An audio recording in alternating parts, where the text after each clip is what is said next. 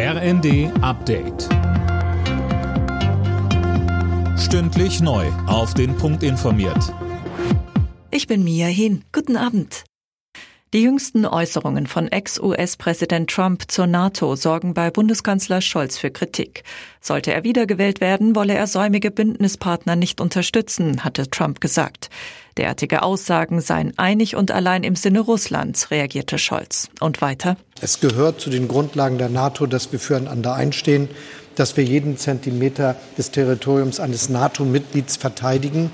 Wir in Deutschland bekennen uns dazu und wir gehen davon aus, dass das im Rahmen der NATO und der transatlantischen Partnerschaft auch das Verhältnis der USA zu den anderen NATO-Mitgliedstaaten bestimmen wird. Mit einem symbolischen Spatenstich hat in Unterlüß bei Hannover der Bau einer neuen Munitionsfabrik begonnen.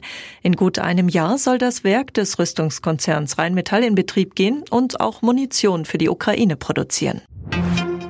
Schutz für die Zivilisten im südlichen Gazastreifen. Das fordert die Bundesregierung von Israel.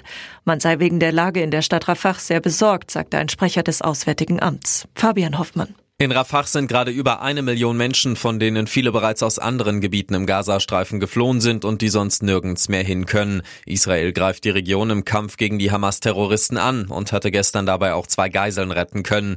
Bundesaußenministerin Baerbock reist am Mittwoch nach Israel, um sich unter anderem mit Ministerpräsident Netanyahu auszutauschen. Neben Rafah wird es auch um eine mögliche weitere humanitäre Feuerpause gehen.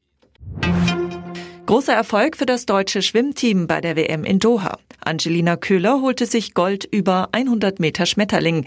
Sie ist die erste deutsche Weltmeisterin im Becken seit 15 Jahren.